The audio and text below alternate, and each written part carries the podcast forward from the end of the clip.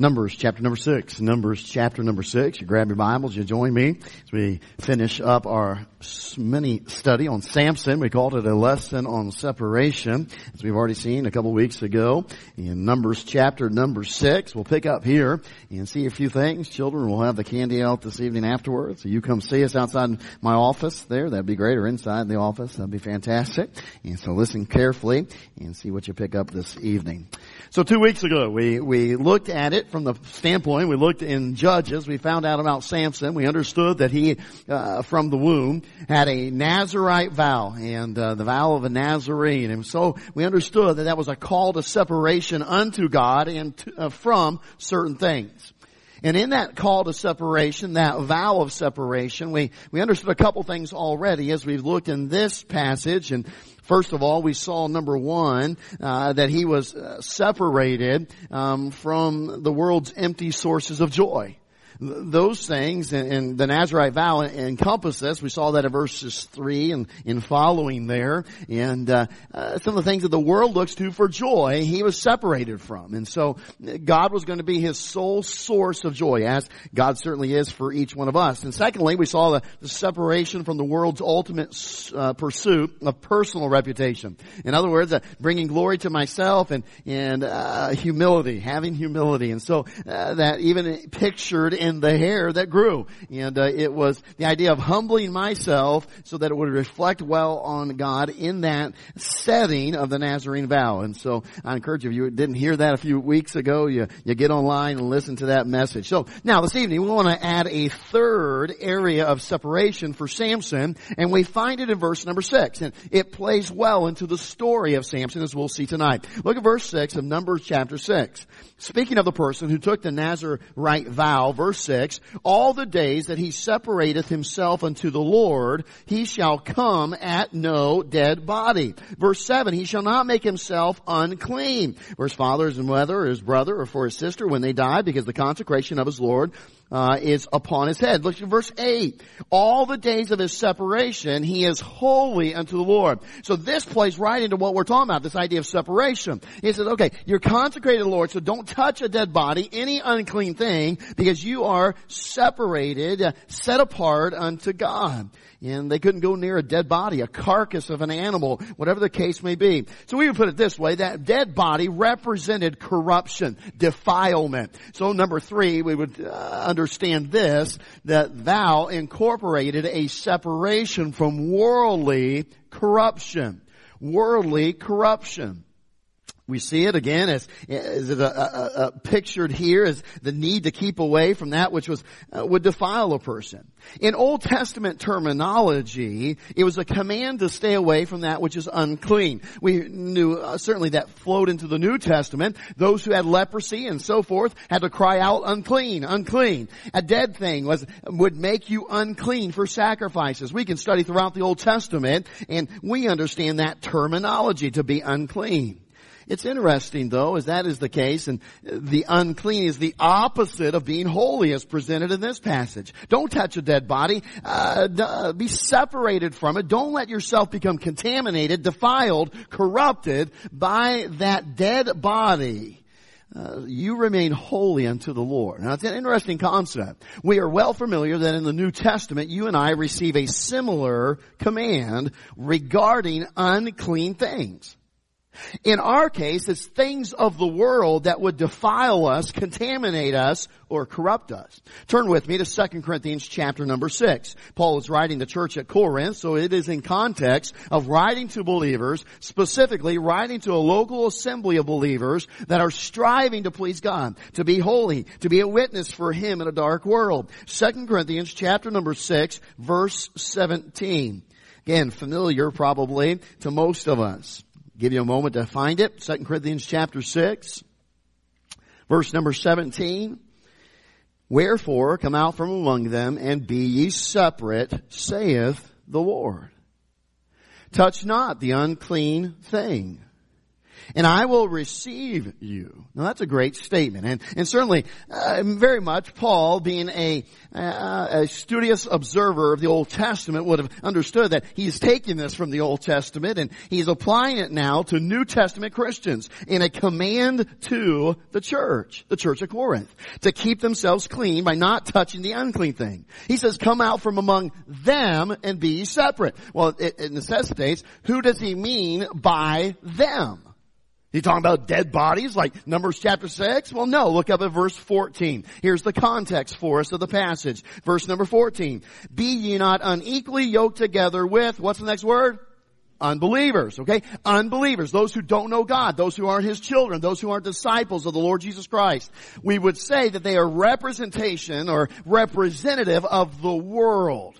Uh, certainly that, uh, that political system or the system opposed uh, uh to God, certainly having uh, a little g, God, the devil, and so forth and so on, and Him being the God of this world and so forth. Everything that's opposed to God in the world. Unbelievers being represented of it. So, we as light, we we read the passage here, if you were to read, and we won't take the time to do so, from verse 14 all the way down to verse uh, 17 and 18, we as light are instructed not to have communion and fellowship with darkness. We as the temple of the Holy Ghost cannot have agreement with idols, as Paul writes here.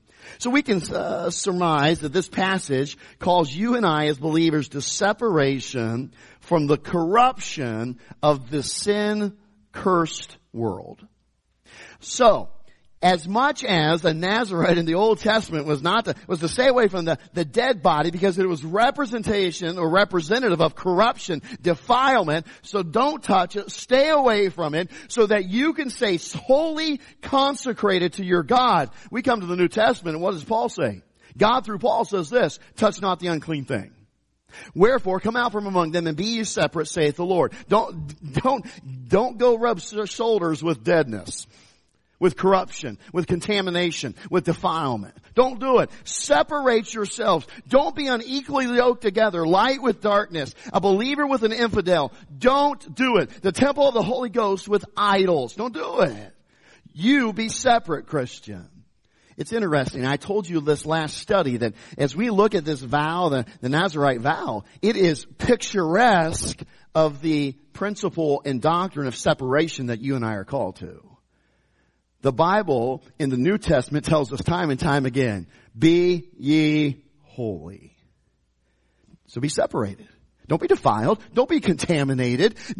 Don't allow the, the world to impact us in such a way. Let's ask this question here. Let's uh, maybe what does it mean practically? When Paul writes this passage, he tells you, and wherefore, come out from among them, be ye separate, touch not the unclean thing. He's speaking of unbelievers. He's speaking of the world. What is he practically talking about? Well, number one, it is a call to have no fellowship with the world's unrighteous practices. So whatever the world does in its lost state, in its unregenerate state, in its, its state of not knowing God, not being redeemed, not being a new creature in Christ, what they do, friend, be very careful. Because it's likely that you as a Christian ought not to do it.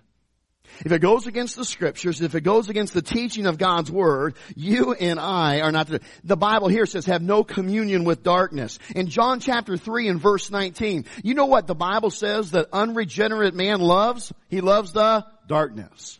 You know why he loves the darkness, John chapter 3 says? Because his deeds are evil. His practice, the things that he does, it's evil. Eh, he serves himself. He doesn't mind getting into vileness and wickedness and unrighteousness. So be careful. When it calls us to be separate from the world, be careful of their unrighteous practices. The things that they do. Ephesians chapter 5, Paul exhorts us to not have fellowship with the unfruitful works of darkness. Say, Pastor Henry, so what's the principle to take away? Think of it this way, when we talk about the idea of these practices, we should avoid it. We, we need to stay away from it. You shouldn't have to want to have anything to do with the things that the world does that puts you in a position to be corrupted or defiled by their practices. If it's unscriptural, if the, as the principle teaches, if it has the appearance of evil, my friend, a Christian should avoid it. Be separate. Wherefore come out from among you, be ye separate, saith the Lord. Don't touch the unclean thing. Don't let it defile you. Don't let it contaminate you. Don't get near it. And isn't it interesting in, in, the Nazarite vow? He said, not for your brother or sister or mother. If they died, that was the idea. Don't be part of the, the, the folks that have to prepare the body for burial. No, don't be contaminated in that way. Can I tell you, we can apply that scripturally to this call in 2 Corinthians chapter 6. Be careful because sometimes family is used of the devil to contaminate you and I with the world family influence and pressure to do what they do and, and, and to not live a consecrated, dedicated, committed life to Jesus Christ. There may be even some family who call themselves Christians but don't live like it. And they do nothing but compromise with the world time and time again, and then they try to influence you to do that. So be careful, Christian. Be separate, even as the Bible says here. Now notice, we will also use this practical um, principle of this passage. We are called to have no fellowship with the world's holy, unholy pleasures. Pleasures. Those things that the unregenerate man loves, the darkness, his deeds that are evil, we are called not to have communion with that. Ephesians chapter 5, don't have fellowship with the unfruitful works of darkness. See, it gives us a principle. If I can't enjoy a pleasure that the world offers in the light of God's Word and with His full approval, then we must consider and uh, summarize that the pleasure is unclean and it ought to be avoided by a Christian. So if it, if I'm looking at something, a pleasure that the world offers, okay, then I, I have to hold it up to scriptures. That's the first litmus test. That's the first filter that I, that, that I throw it through and run it through to say, okay, wait a second, is this good for me? Is it scriptural? Is it something that matches up to what the scriptures say? Oh, a Christian, yeah, that's okay. We need to put it through the, the filter of appearances of evil. Okay, is, is this, is this good for me to be associated with? This pleasure of the world? Now listen, my friend. Can I, can I encourage you about this? Young person, listen to me. You gotta take these principles and apply them to life across the board. A movie that you watch, you ought to apply this principle. Is it something that, wait a minute, is it good for me? This pleasure, I'll tell you, it's ple- it's pleasurable, it's pleasurable to watch movies and watch whatever, TV and so forth, sports. But is it then beneficial for me? Is it an agreement with scriptures? Is it helping me to please God? Or is it paving the way, as we'll talk about in a moment what happened to Samson, is it paving the way for you and I to compromise with the world? Now I'll tell you right now, young person and parents, if your young person does not have enough discretion, you need to be careful with video games too. Video games. A whole slew of video games out there. You've got to be very careful, whether it be the advertisements that pop up in video games or the very premise of the video game. Very premise. Now let me tell you something. Let me just encourage you. You ought to be careful, parents, of letting your children play video games in which people are killed for fun. I just stepped on a lot of Fortnite toes. If you don't know what it is, come to me. I'll explain it. It ought never to be that you and I exalt a game that kills for pleasure and for fun. Life is sacred to God. And anything that fakes it or, or rationalizes it okay to gain joy from that is not good. say, well, Pastor, what's the big deal? At the very least, it will desensitize you to the importance of life and how devastating it is for someone to lose a life. At the very least. Uh, there are multiplicity of games in many different ways that you have to be aware of, parent. Let's take it a step further. You know, you ought to be careful. You ought to be careful at the pages on Facebook, the, those who you follow on Twitter and Instagram, what they have on their pages. What they show on their Instagram, what they show on their Twitter, because it is indirectly connected to you. And there are appearances of evil that you don't want to have anything to do with. You don't want to be connected with that. You want to say, wait a minute, I'm supposed to be separate from that, wherefore come out from among them and be you separate. And so sometimes it causes us to have to unfriend someone. It causes us to say, I, I, we can't be connected socially on social media because some of the things you have on your Facebook or some of the things you post on Instagram, I don't want to have anything to do with. And I'll tell you, my friend, the devil wants Christians who compromise. Because compromise is then going to open you up to have little spiritual power and little victory spiritually. Just look at Samson. We'll see it tonight. The Bible calls us to separation. Light has no communion or fellowship with darkness. Be careful. Be careful. These pleasures and these things that we have in front of us, we, we've got to hold them up to the scriptures. We've got to hold them up to righteousness and what God says in His Word through principles. We've got to hold them up to the Holy Spirit in, in us. We ought to listen to the Holy Spirit and say, Holy Spirit, is this good for me to be a part of? I do think so often we neglect the ministry of the Holy Spirit indwelling us. He is there to guide us into all truth. And he can certainly help in this area. You know, number three, we are called to have no fellowship with the world's godless view of profitability. The world's godless view of profitability. Verse 15 says, what part hath he that believeth with an infidel? See, here's the biblical acknowledgement that the believer, now don't miss this. Young person, please don't miss this. An adult, don't miss Here's the scripture saying a believer and an unbeliever are diametrically opposed. They don't go together. It is an unequal yoking. Think of it. If I were to, uh, if I were to take a, a, horse, and let's just say a, a regular size, a pretty good sized horse, whatever you, a Clydesdale, there's a good one. Okay, let's say we take a Clydesdale horse here, and we were to yoke him up to a wagon, and we put uh, uh, that dog or that horse there, and then we decide let's get something else to pair with it, and um, let, us put a dog with it, and we got a, a miniature schnauzer, and we put in a yoke with a Clydesdale horse. Now that might go viral. I just tell you that right now. Okay? It might go, but we put it in the same, you say, well that's never gonna work. Have this Clydesdale and you have this miniature schnauzer. That's ne- that's so unequally yoked. Well, can I tell you, God in heaven says that when you and I have fellowship and communion with an unbeliever, with the world, we are unequally yoked. They're diametrically opposed in our endeavors, in our aspirations, in our valuation of what is profitable and in the definition of what is the ultimate goal, the purpose of life.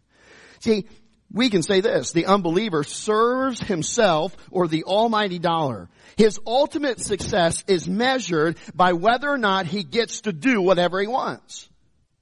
You talk to Joe Smo, who walks down the street. I, I just want to, I, I, just want to earn enough money to enjoy life, and, and eventually I want to retire. I want to go to the golf course. I want to go boating. I want to go do this, and boy, I just want to get the most out of life. I want to get to the point where I don't have to worry about uh, finances. I don't do this. Hey, the world does not value what you and I ought to value. We are to be separate from the world in our evaluation of what is profitable. See, for the believer, we are to serve God in everything. We're to have the ultimate goal of what brings God the most glory. And my friend, when those two things are true. You have a believer who's serving self, the almighty dollar, whose ultimate goal is to get whatever he wants. You have, that's an unbeliever. You have a believer who says, no, no, I, I want to live for God. My life and my goal's purpose here on earth is to serve God and it is to bring Him glory in whatever I do. My friend, those two people are living in two different kingdoms. Two different worlds. They're diametrically opposed. You take an unbeliever. What's an unbeliever doing? Well, an unbeliever is living. Well, let me back up. Let's go to the believer. You know what a believer is doing? He is living in God's kingdom. He is working hard to enlarge and promote God's kingdom in God's name. You take an unbeliever. What's an unbeliever doing? Well, an unbeliever is living in his own kingdom. A kingdom of his own making. He works hard to enlarge and promote himself, his interest, through making his kingdom his number one concern. So you tell me, how can these two thoughts and these two philosophies ever be in harmony? If one is living for themselves and is living to promote their own kingdom, to expand it and enlarge it, and the other one says, no, no, this life is all about God's kingdom, God's name, enlarging and, and making His name known. My friend, there's no likeness there. There's nothing in common. As the Bible says, there's no fellowship, there's no communion, there's no harmony. It is not present.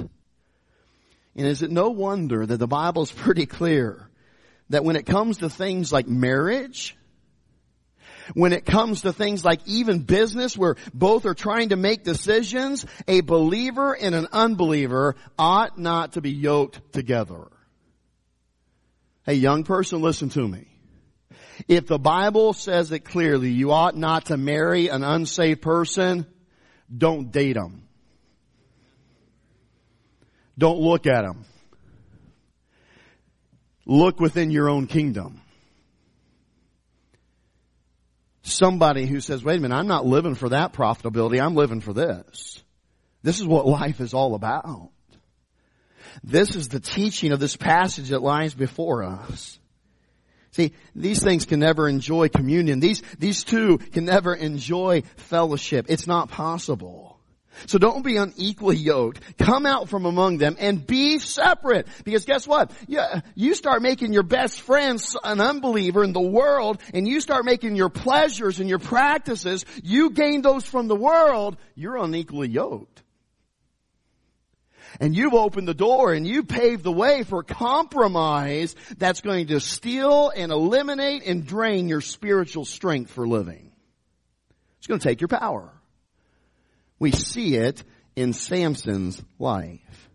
You know, a saint of old had this rule. He often articulated it when it came to knowing, okay, so pastor, we're supposed to be separated. How do I know that? How do I practically know the things of the world that I need to separate from and the things that I, that, that could defile me and corrupt me? I like this statement. It's certainly not all encompassing, but he made this statement anything that dims my vision of Christ or takes away my taste for studying the Bible or cramps my prayer life or makes Christian work difficult is wrong for me.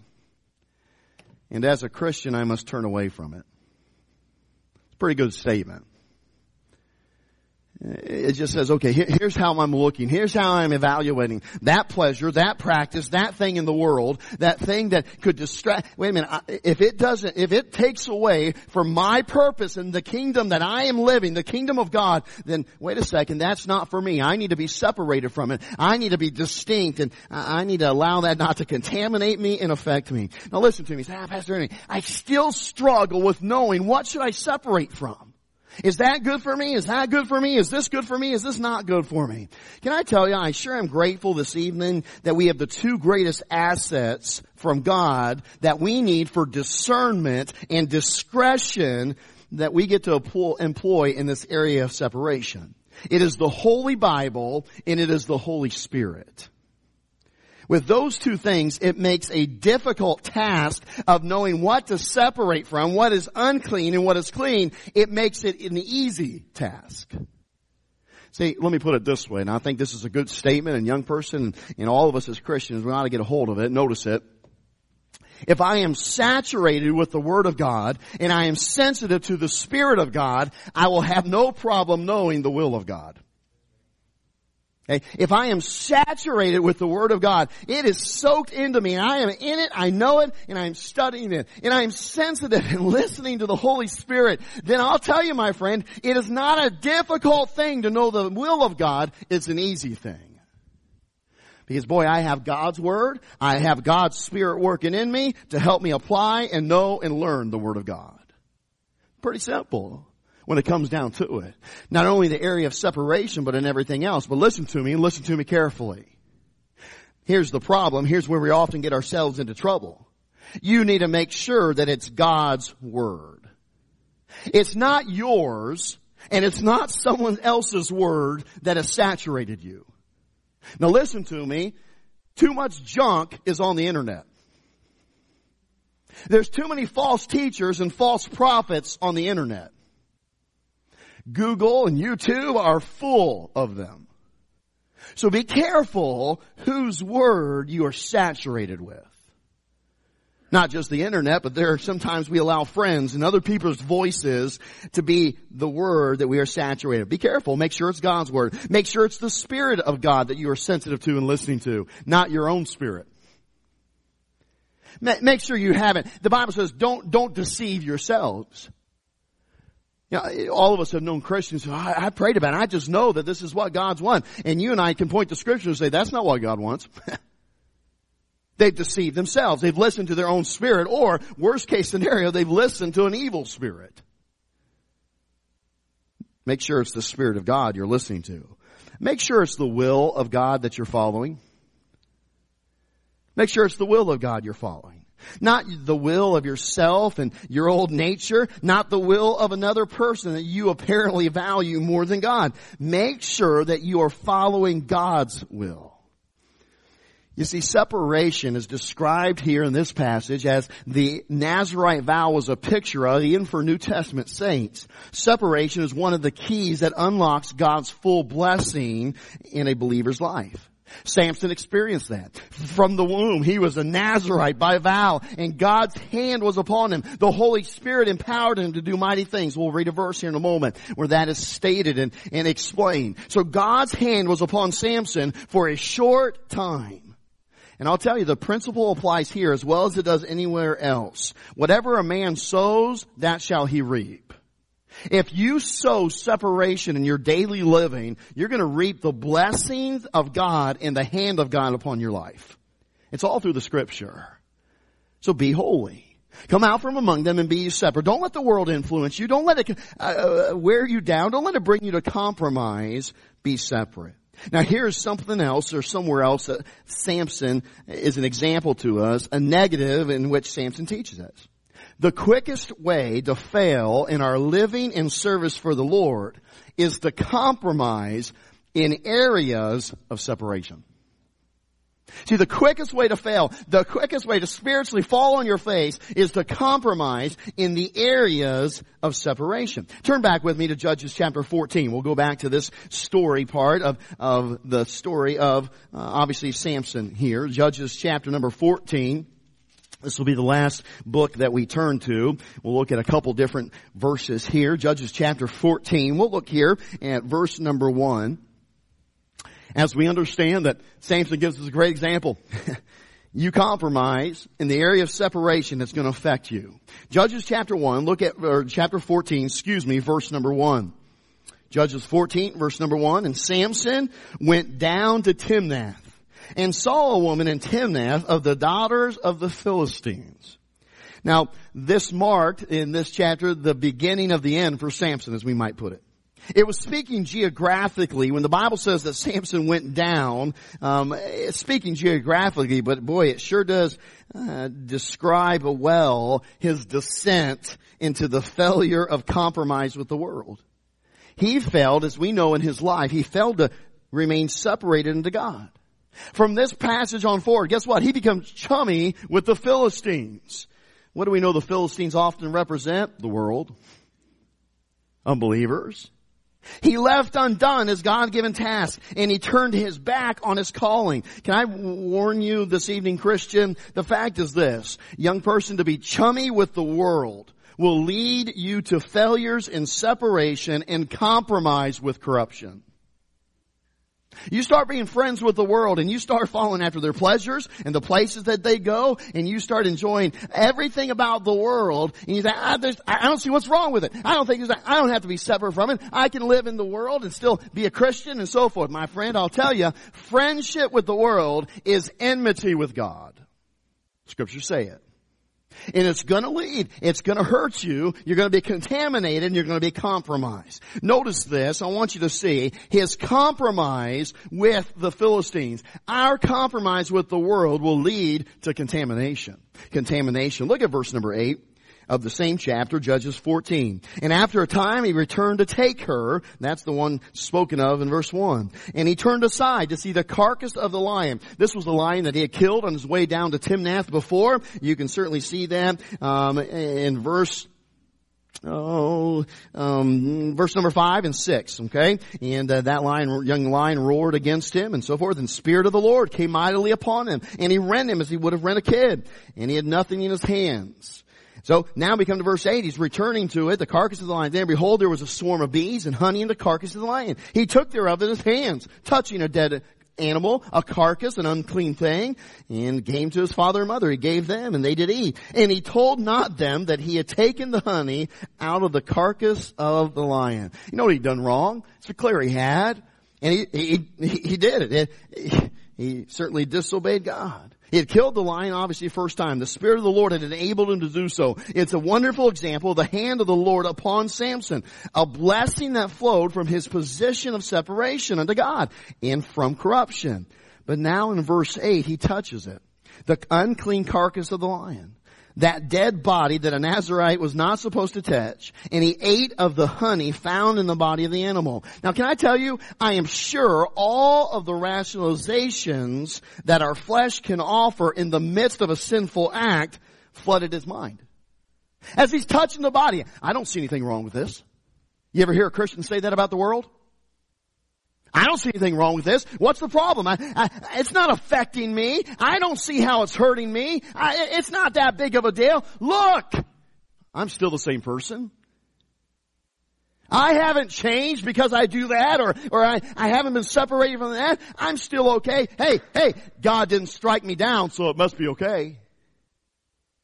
Could you imagine what Samson walked away with with his rationalization? Man, this honey, man, it sure does taste good. And the devil's whispering in Samson's ear, see what you've been missing? And boy, I'll tell you, my friends, when people flirt, when Christians flirt with the world, you better believe Satan's there whispering in their ear. See what you missed? See, God's wrong. There, there's no need for you to be separated. There's no reason for you not to touch this. I like this statement as I was studying, someone made this statement about this rationalization that happens. He said this, and I like this. How easy it is to rationalize sin when honey is melting in your mouth. It's a good statement, isn't it? It's from this story. Samson's walking down, he's eating, oh, man, this isn't that bad.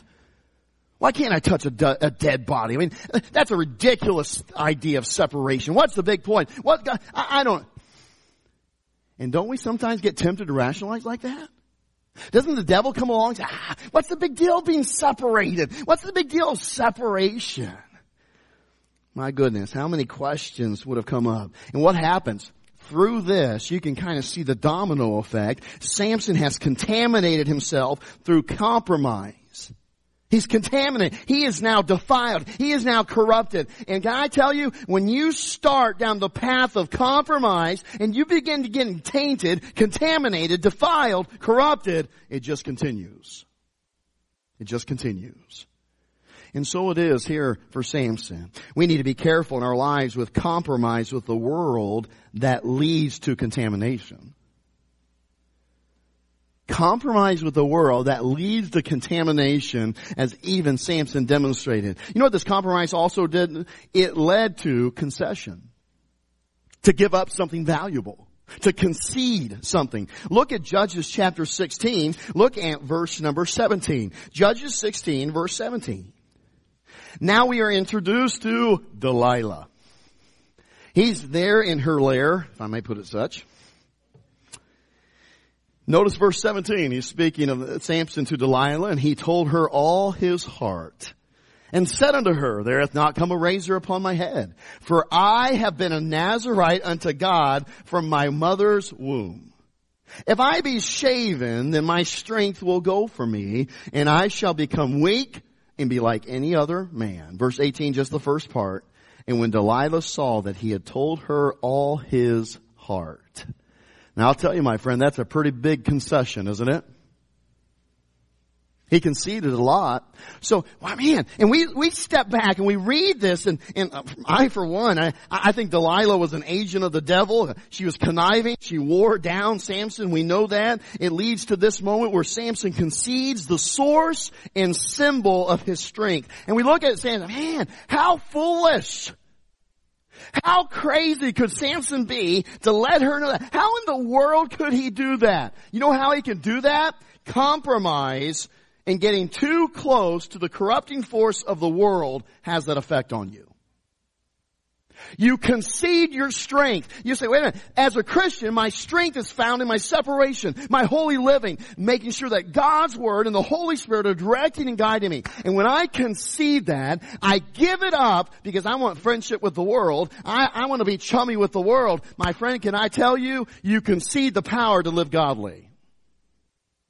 You give up the ability for you and I to please God in how we live. And my goodness, does Samson pay for it?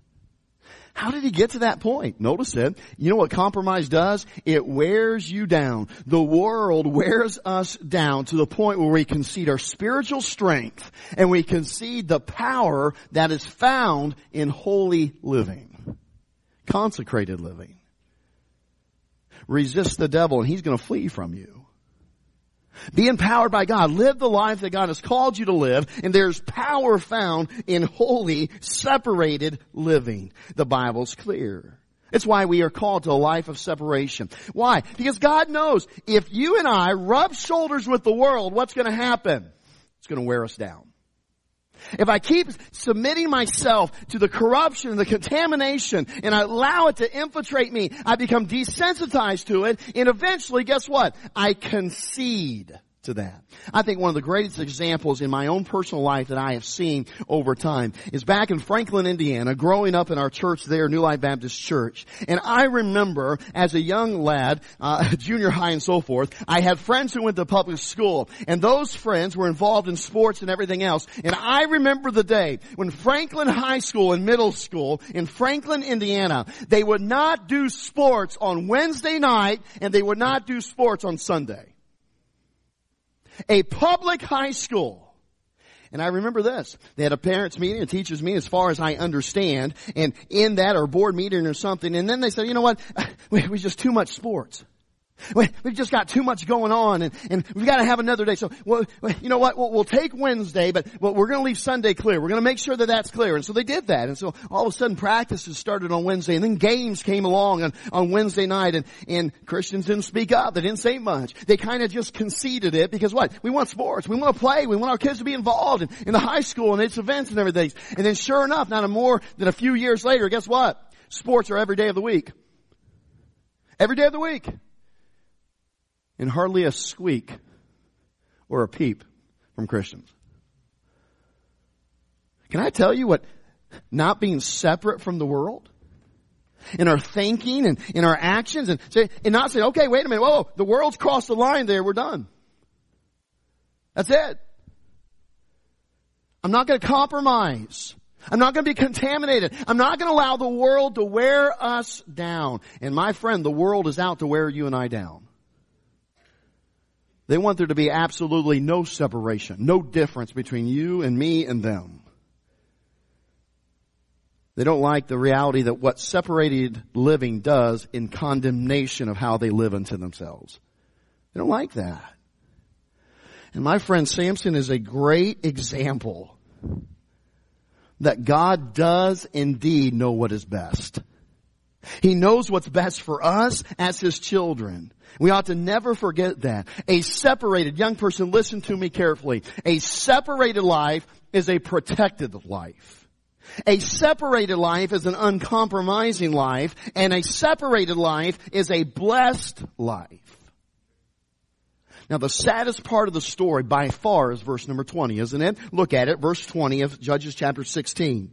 And she said, uh, that defiler Delilah, the Philistines be upon thee, Samson. And he woke out of sleep, and I will go out as other times before and shake myself. And he wist not that the Lord was departed from him. Hmm. Here's the awful result of compromise that leads to contamination and con- concession. We lose the power of the presence of God and we don't even realize it. We think we're hunky-dory and everything's fine as we're flirting with the world, as we are in bed with the world, we're friendship with the world, and we don't even realize the power of the presence of God that's missing from our lives. We might put it this way. Sadly, the same story is often repeated in the lives of Christians. Instead of being separated from the world, we flirt with the world. We experiment with compromise in little ways, but the result is always the same. It paralyzes our spiritual strength and it drains the power for living victoriously. Boy, compromise costs big, friend. Furthermore, flirting with the world through compromise leads to a weak and a worldly church that God wants nothing to do with except to chasten and purify. It's true. Even if I wrote it.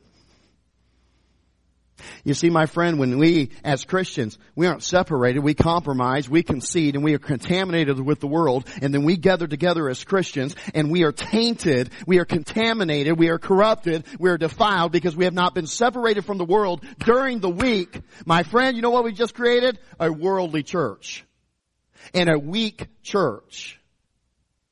And Revelation, the first few chapters is very clear what God's perspective is on a worldly church.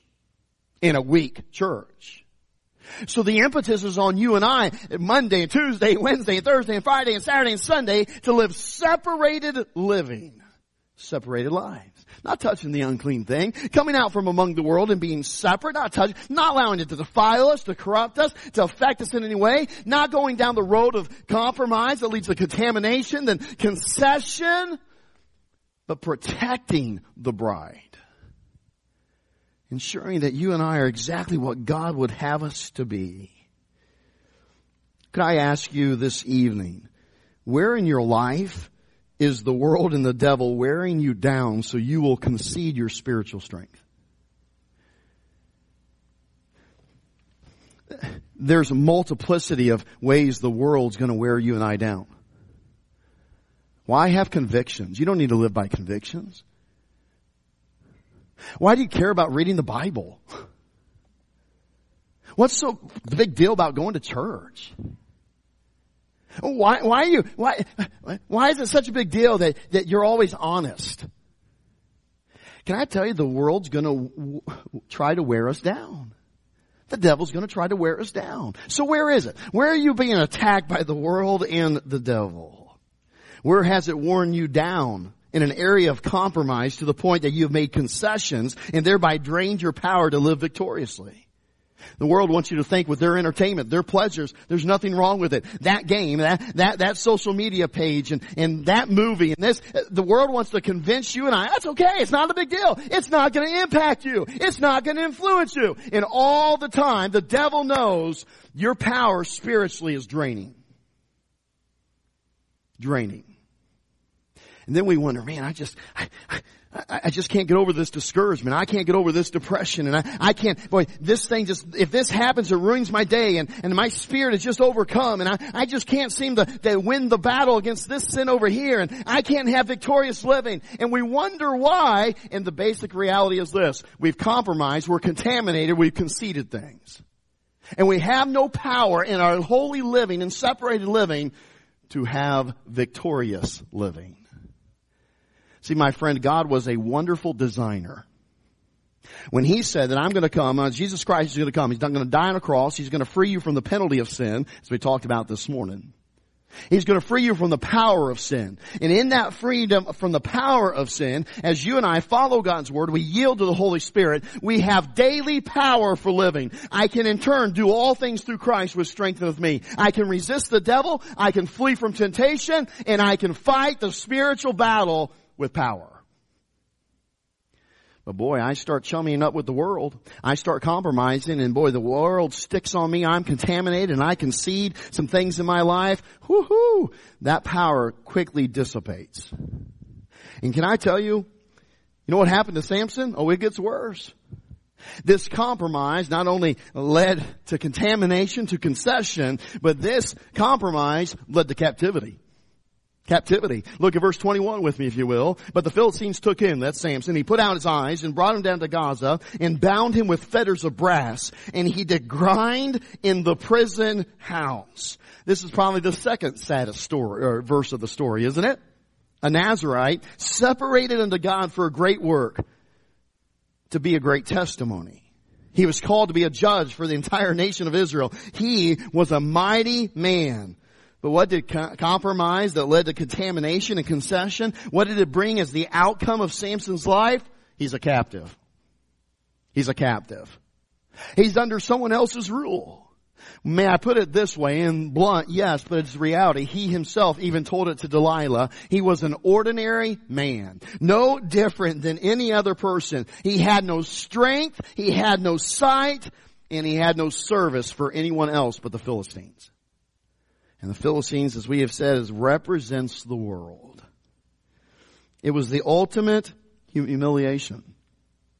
Gone was the mighty man of Israel. In his place, a shell of what he used to be. Useless for the cause of Christ. He was even unable to care for himself. You remember in the rest of the chapter, what happens when he enters that temple? Who's leading him? A boy. A boy. My, how the mighty has fallen. How did it happen? How did the mighty man known as Samson come to a point where he's, he's blind, he can't see, he has hardly any strength, and uh, he's of no service to the Israelites. He's not fulfilling what God called him to do, and he's being led by a Philistine boy. Compromise. Lack of separation, fulfillment of his Nazarite vow. It all led to this point where now he is a captive. My friend, this evening, from the story of Samson, don't you dare tell me that the lack of separation from the world and unbelievers, as God commands, doesn't cost a child of God. Don't tell me that compromise in any form won't cost a Christian. Don't tell me that a Christian can't be contaminated by the world, that a Christian can't be worn down by the world and the things of the world to the point where they concede things. Don't tell me that a Christian can't become a captive to the world by his choice of compromise with the world. It does happen. It will happen. And the better question is this. Is it happening to you? Are you the New Testament version of Samson? You've been called to separation, 2 Corinthians chapter 6, and whether it be through social media, the pleasures, whatever the places of the world, you've gotten chummy with the world. You've allowed some of its philosophies and the things that you know as a believer you ought to be separated from, but you eh, kind of rationalize, you reason, eh, it's not that big of a deal. It's not affecting me. I can watch that. It's not, I can listen to that music. It's not a big deal. I can have those friends that, that don't love God, that don't put Him first. It's not affecting me. Christian, it is affecting you. And you may not see it, but it is compromise. And compromise leads to contamination, and it leads to concession. And if you don't change it, if you don't confess it, if you don't come back to God, my friend, you'll be a captive of the world. And sad to say, most of us probably know some Christians who are captive to the world. They're of little use to God. They've lost their spiritual strength. They've lost their spiritual sight. And they're being led around by the world. Can I tell you, friend, it ought not to be so. But there is one good note at the end of the story, isn't there? Look at verse 28.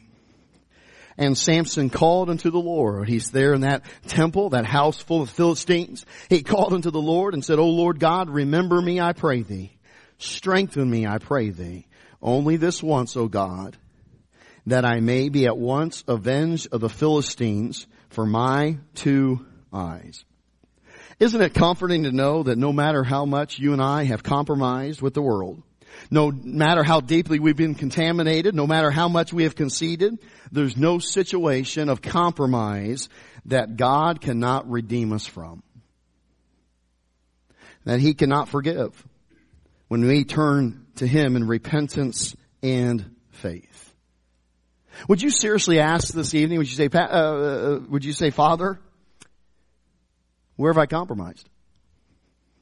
Lord, I'm willing. If you'll show me, uh, make sure, see, search, and see, is there an area in my life where I have left off the principle, the doctrine of separation from the world? I have become a friend of the world. I've allowed the world to infiltrate my life, my thinking, and my passions. I've allowed it to get, would you ask then? Would you say, okay, Holy Spirit, I'm going to listen to you, and I'm going to allow the Word of God, not argue with the Word of God, not try to reason with the Word of God and the Holy Spirit, but you will listen tonight. You say, hey, Father, you, you show me. If I've compromised, well, I don't want to be contaminated. I don't want to concede things, and I certainly don't want to be a captive of the world, but I want to be separated.